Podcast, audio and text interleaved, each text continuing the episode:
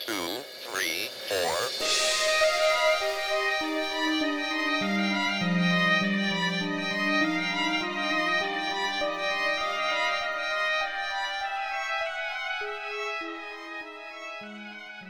Hi, guys. Marie here, bringing you a new episode. I know that everybody is missing Maddie, so am I. It's just been so crazy and so busy for her. So you're stuck with me for a little bit longer, and I'm going to try to get her back in here soon. Today, I am bringing you a crazy, crazy case. And we will be heading to Alaska, where women were disappearing at an alarming rate. On June 13 of 1983, a young woman was picked up by a truck driver. She had been running down the road. She was barefoot and handcuffed. And the story she would tell would eventually lead authorities to hunting a serial killer dubbed by the media the Butcher Baker, who used Alaska as his personal hunting ground. Alaska is a wild, mysterious place and home to many dark stories. It is the largest U.S. state, larger than California, Texas, and Montana combined. The state ranks number one in the U.S. for the largest state park, national forest, and coastline. It boasts 17 of the USA's 20 tallest peaks and claims the highest peak in the U.S., which is Mount Denali. We've actually covered at least one other Alaska story. Into the Wild, I believe, was the title of it, which is another crazy story in Alaska and really goes to show how wild this area is. If you haven't listened to that one, it's one of my favorites. It's the story of Chris McCandless, who ended up burning all of his money, his ID, everything and just headed into the Alaska wilderness. It's crazy. And many people do go missing throughout Alaska. Some of this is due to the vast landscape and its abundant wilderness to explore. A lot of people underestimate how dangerous Alaska can be, but roughly 600,000 people are missing, according to NamUs, to date and close to 4,400 unidentified bodies have been found. Wow. Nothing is 100%, as reports can vary throughout the years, but Alaska has an average of 2,250 people go missing every year. Now, on our case today, we are going to focus on 1973 through 1983 which, according to the Missing Persons Clearinghouse in Alaska, 1,312 people were reported missing that year who have never been found, 19 of which would be women. Alaska's murder rate is 10.8, which means about 11 in 100,000 people are murdered each year. That's a lot. The state has reported many dangerous killers and one of them was known as the Butcher Baker, a serial killer whose victims were set loose in the Alaskan wilderness to be hunted. He was said to have murdered 17 to 21 women in the decade that he was active. Assuming that his spree did indeed begin in 1973, which is what he confesses, but there are other earlier crimes that he could be responsible for, but authorities have not been able to link him to them. After his confessions, they found 14 of the women he had murdered, which means three to seven, depending on how many he murdered, are still missing and are thought to be victims of the butcher baker. This serial killer's name was Robert Christian Hansen, and he was born February 15th of 1939 in Estherville, Iowa to parents Edna and Christian Hansen. He was known as a loner and he was forced to work long hours in his father's bakery. According to him, he was also left handed, but his parents forced him to use his right hand. Hansen was bullied by his peers throughout his entire adolescence. A lot of this bullying was at the hands of females. He had a stutter and was always considered small for his age. He also suffered from severe acne in his adolescence. Making friends would prove to be difficult for Hansen, but he found solace in the woods near his house. He became an outstanding hunter and tracker, and he excelled with weapons for the sport, the bow and arrow or a rifle being his favorites. Hansen would join the Army Reserves in 1957, where he underwent basic training at Fort Dix. And this is also when he would have his first sexual experience, and it would be with a prostitute. And he would later confess that he was disappointed with the experience and felt like he didn't have control. He would continue his training at Fort Knox as a military police officer, and after only a year, he would be discharged. It was reported that this was due to his conduct while in a drilling status. Not sure exactly what that means, but either way, he is discharged. But his experience would lead to a position as an assistant instructor at the local police academy in neighboring Pocahontas, Iowa. He even got married in 1960, but within that same year, he would burn down the garage that housed the school buses in the town of Pocahontas, where he had attended school. It is theorized that this was possibly revenge for feeling wronged in his adolescence. He would be convicted and sentenced to three years in prison, and while in prison, his wife would divorce him. Also in prison, he would be diagnosed with bipolar disorder, schizophrenia that would come periodically, and manic depression. He was also stated to have an infantile personality, which was said to be the reason he was so obsessed with getting back at people who had done him wrong. Despite, or maybe because of his diagnosis, Hansen would only serve 20 months of his sentence and would be paroled in 1962. After his release, he would meet a young woman named Darla Marie Hendrickson, and the two would quickly fall in love and marry in 1963. Throughout their marriage, Robert would not be able to hold down a steady job and continuously got arrested for petty crimes. Regardless of his inability to hold down a job and his petty thievery, the couple would have two children together. In 1967, Hansen moved his family to Anchorage, Alaska for a fresh start. He would open a bakery that actually did really well. He spent his free time hunting and even set records for trophy hunting he also seemed to earn the respect of his community. So it kind of seems like he might be turning things around. He would buy a small plane after getting his pilot's license, and he would use the plane to fly into the wilderness to hunt. People in the community would describe him as mild mannered and quiet, and the police officers that frequented his bakery described him as harmless. I will say it was later reported that the money he had used to start his bakery came from an insurance payout. Hansen had reported a robbery in his home, and the insurance payout was $13,000. This claim was said to be fraudulent, but he was never charged with the crime. But not surprising. Throughout the years of their marriage, Darla and Robert would sort of live separate lives. She was known to travel with the children back to Arkansas to visit her family for long periods over the summer. Darla was highly educated with a master's degree in education and would tutor children for extra income. And I also read somewhere that she worked at an elementary school, but I don't know if that was the tutoring or something separate. And Darla believed that Robert had dirty little secrets. She thought he might be picking up prostitutes in the middle of the night before opening his bakery.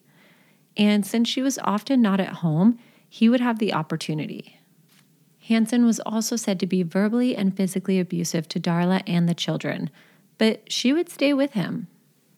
And in 1971, Hansen would be arrested for assault with a deadly weapon after kidnapping 18 year old Susie Hepburn from her apartment. He had followed her home after he claims she gave him a flirtatious look.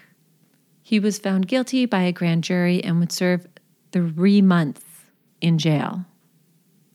I'm sorry, what? Darla and their children would often visit him in jail. Um, what? quickly after his release, he would abduct a dancer from a club. After raping her, he would let her out of his vehicle and tell her to run. She begged him not to kill her, which he didn't, but he made her write down a list of her family members and their addresses and threatened to hunt them down and kill them if she ever said anything.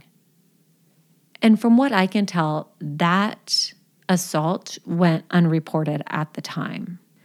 After this, in the same year, Robert committed two more offenses the rape of a prostitute and an attempted rape of a local housewife. Between the two charges, he would take a plea bargain. He would plead down to assault with a deadly weapon and be sentenced to five years in prison.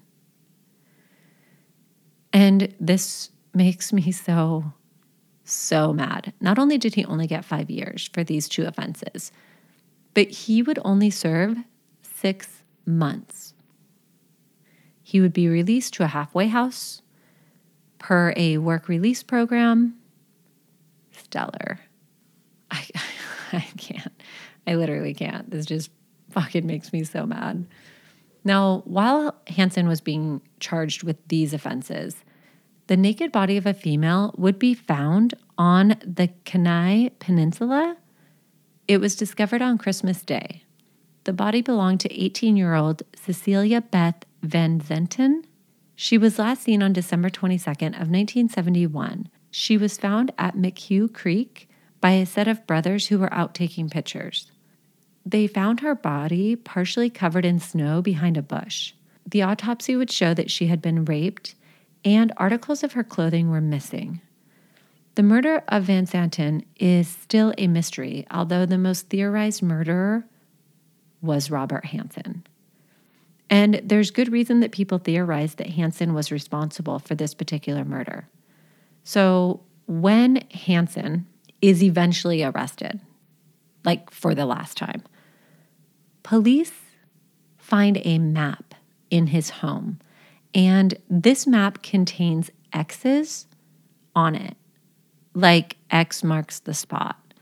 And one of those X's happened to be where Beth was found.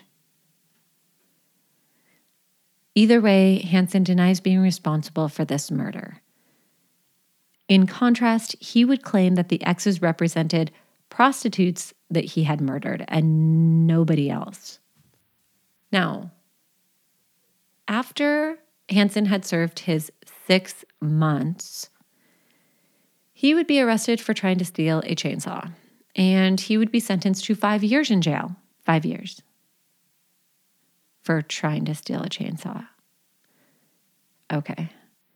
But he would only serve one year. Are prisons in Alaska overcrowded? Do people just get out early like this? I mean, this is extreme to me.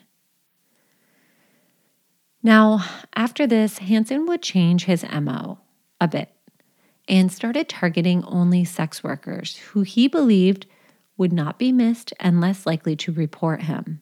Between December of 1971 and Hansen's next conviction in 1976, four women would go missing. But authorities have not been able to link them to Hansen. So we have Megan Emerick, who was last seen on June 7 of 1973. Megan went missing at the age of 17 from Seward, Alaska, she was said to enjoy rock music, motorcycles, fishing, hunting, and horses. She spent most of her time on the Yukon River with her family performing these outdoor activities. She had brown hair and hazel eyes. She was a native of Alaska growing up in Delta Junction. She was last seen leaving a dorm laundry room at the Seward Skills Center where she was a student. She left all of her belongings behind, including her ID, she was last seen wearing jeans, ski boots, a long sleeved white checkered shirt, and a brown short sleeved sweatshirt. It took three days for her roommate to report her missing, and her case remains unsolved. Now, Robert Hansen has admitted to being in town on the day of her disappearance, but he denied having anything to do with it. I don't know if I believe you, Robert. Then we have Sandra Lee Davis, who was last seen on August 30th of 1974. Sandra was 38 at the time of her disappearance, so a little older than Robert Hansen's normal preference. She was last seen in Chugiak, Alaska, although depending on the source, some say Anchorage, Alaska. She had just moved from Utah to Alaska the summer before she went missing. The move was decided by her husband, and quickly after the move, he had asked her for a divorce. They had been married for 15 years. And the day she went missing, she had signed those divorce papers and was granted custody of their two children. She also had plans to move to California to be closer to her family because she did not enjoy her life in Alaska. I'm not sure I would either if immediately upon arriving in Alaska, my husband asked me for a divorce. The night she went missing, around 7 p.m., she went outside because she was crying. It was assumed by her husband and the children that she had walked down the road to use the closest payphone, as she was said to do on a regular basis. For instance, the night before, on August 29th, she had been gone for three hours. So this was not unusual for her to not return quickly, although that night she would never return and her husband would report her missing the next day. All that is reported about what she was last wearing was jeans, but she did have blue eyes and blonde hair at the time of her disappearance. Her case also remains unsolved, and her family is still looking for answers. I do wonder in this case, because this one to me is the least likely to be uh, connected to Hansen. And I think part of that is her age. I think part of that is she's going through this divorce and planning on moving away with her children. I wonder how much the police looked at her husband in this crime or in her disappearance. Then we have Mary Kathleen Thill who was last seen on July 5 of 1975. Mary was 22 years old at the time that she went missing, and this was from Seward, Alaska. She was alone at the time because her husband was away working on the Trans Alaska pipeline. On the day she disappeared, due to her husband being out of town, she had asked a friend for a ride into town to the local bakery. She was spotted after her trip to the bakery by another friend of hers around 1:30 or 2 o'clock and this was by the waterfall on Lowell Point Road. She was last seen wearing jeans, leather hiking boots, a gray pullover sweater, and an army jacket. She also wore pink round framed glasses with thick lenses. Mary had blue eyes and red hair at the time of her disappearance. It is theorized that she was also fated to be a victim of Robert Hansen. Like Megan, Robert had admitted to being in town the day of Mary's disappearance, but he never claimed her as one of his victims, which leaves the disappearance of Mary Thill to remain unsolved to this day. But we know that Robert Hansen does not like admitting to killing anyone other than sex workers. So I'm not surprised he wouldn't take responsibility for this, but I'm thinking maybe he went to try out the local bakery you know, competition, whatever, and saw Mary there and followed her. Either way, not on his official victim list. The last one is Ida Rose Jacomit, who was last seen on October 2nd of 1975. Ida was 37 years old at the time of her disappearance. She had been out at the Circle M bar in Fairbanks the last night she was seen. Her purse was found in the parking lot of that bar after her disappearance. Ida was Native American with black hair and brown eyes. This area is a little far for her to be associated with Hansen. She's also a little out of his age range, but she is still missing. Now, since Hansen's last run in with the law, things would be pretty quiet until 1976 when he pleaded guilty to stealing from a Fred Meyer, which is a department store in Anchorage. We have them here too. He was convicted and sentenced to receive psychiatric treatment for his bipolar disorder as well as five years in prison. Again, why is he getting more time for theft than he is for kidnapping and rape? Now, despite his prior convictions and pleading guilty, the Alaska Supreme Court reduced his sentence and released him with time served, which was 16 months. And this would be on August 11 of 1978. I mean, no wonder he keeps committing crimes. He just gets right out again. Quickly after his release, women started disappearing at an alarming rate from downtown Anchorage. From 1978 to 1983, not only did many women go missing, but bodies would also turn up in the area. So, if not Hansen, then there is another killer dumping bodies near water, often the Knik River or Eklutna Lake Road. This road connects to the Knik River and Lake Eklutna in Chugiak, Alaska. Of the four bodies found the year after Robert's release, three have been identified, and the other remains a mystery. And we know there are more likely than not additional victims of Robert Hansen because he confesses to 14 murders eventually. But there are more than 21 X's on his map. Yikes. So, I want to talk about the women that went missing and the bodies that turned up in the area from 1978 to 1983. First, we have Cora Mae Anderson, who was the first to go missing after Hansen's release. Cora was 51 years old at the time of her disappearance. She was last seen exiting the Eureka Lodge in Palmer, Alaska on July 16 of 1979. At the time of her disappearance, she was wearing a black turtleneck, black slacks, black shoes, and a purple jacket. She had red hair and hazel eyes and wore glasses. Her car was found nine days after her disappearance, but she was not found with her vehicle. And I couldn't really find any theories that connected her to Robert Hansen. And it may be unlikely due to her location, but she was closer to Hansen than some of the others who disappeared in this time period but Cora remains missing to this day. On September 1 of 1979, Barbara S. Jackson would go missing from Fairbanks, Alaska. Foul play is suspected, although it is not believed that Hansen was involved due to how far away she was from his hunting ground.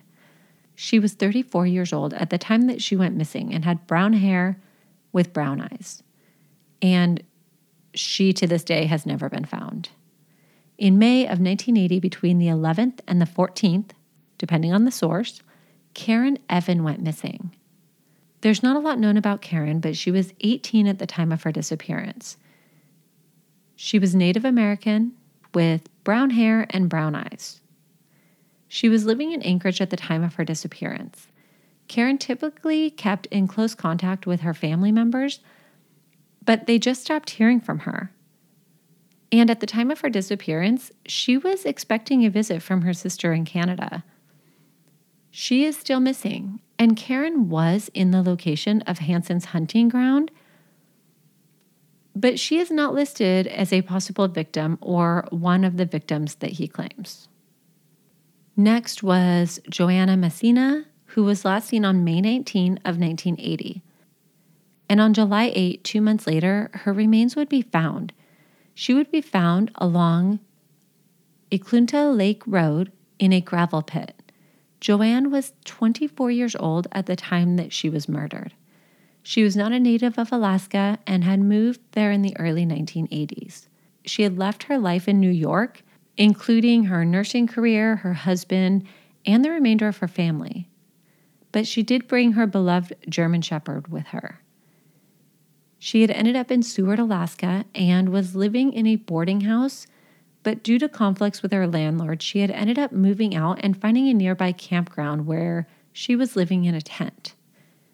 Before her death, Joanne was working at a local cannery, and when her body was found, it was badly decomposed, and they had originally dubbed her the Bear Lady due to the scavenging looking like that of a bear a sleeping bag would be found with her bones, and She was last seen leaving the docks with her dog and a red haired man that no one could identify.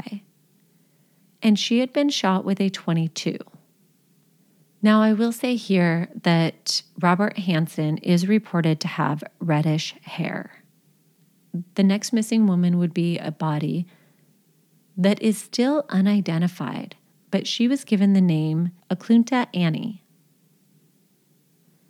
Her remains were found on July 21st of 1980, and based on decomposition, it is believed that her remains had been there for at least a year before being found which would have meant that she went missing in 1979.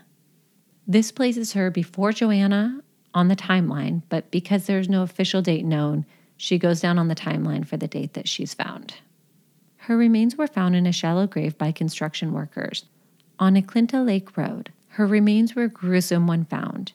Not only were they badly decomposed, but they had been ravaged by animals.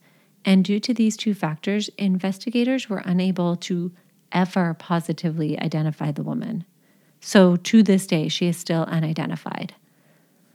They did create a facial reconstruction that was highly publicized, but no one ever came forward to claim her.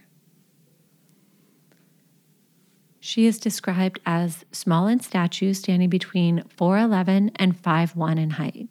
At the time of her death, she had light brown hair with a red tint and was Caucasian, with possible Native American bloodlines.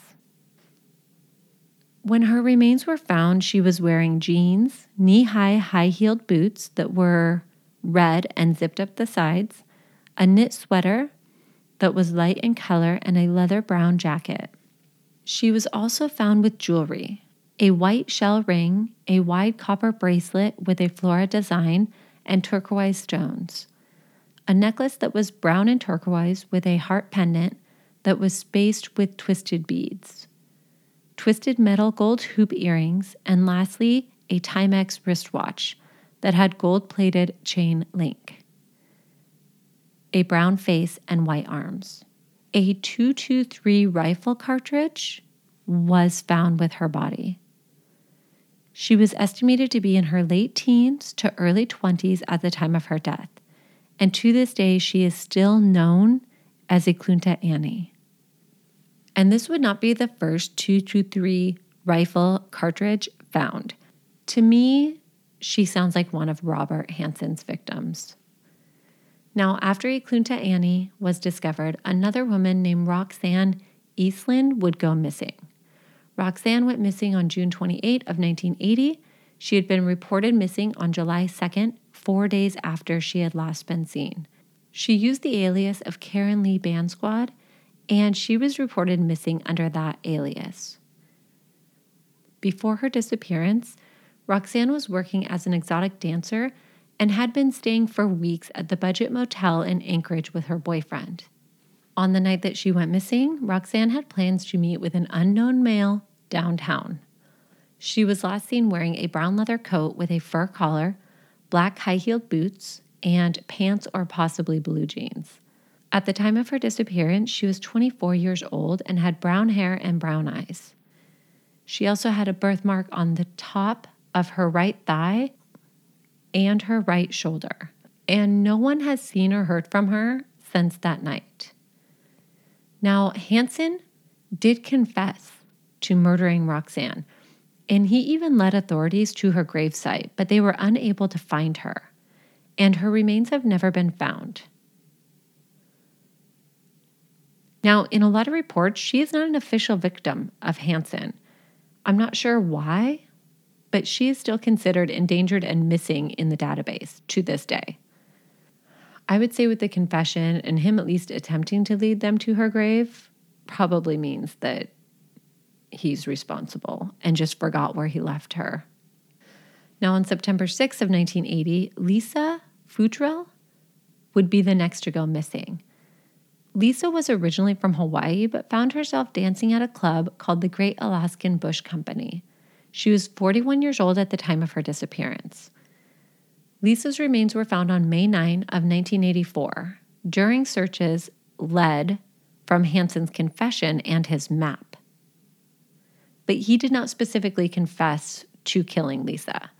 But authorities did find her while attempting to locate victims based on the X's on Hansen's map.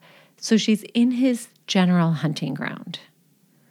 Malai Larsen would go missing in June of 1981. She was said to be 25 to 28 years old, depending on the source, at the time of her disappearance. She seemed to fit the victim profile of an exotic dancer before her disappearance. However, this is only presumed because not much can be found about her earlier life until her body was found on April 24, obviously, because they don't even know her age.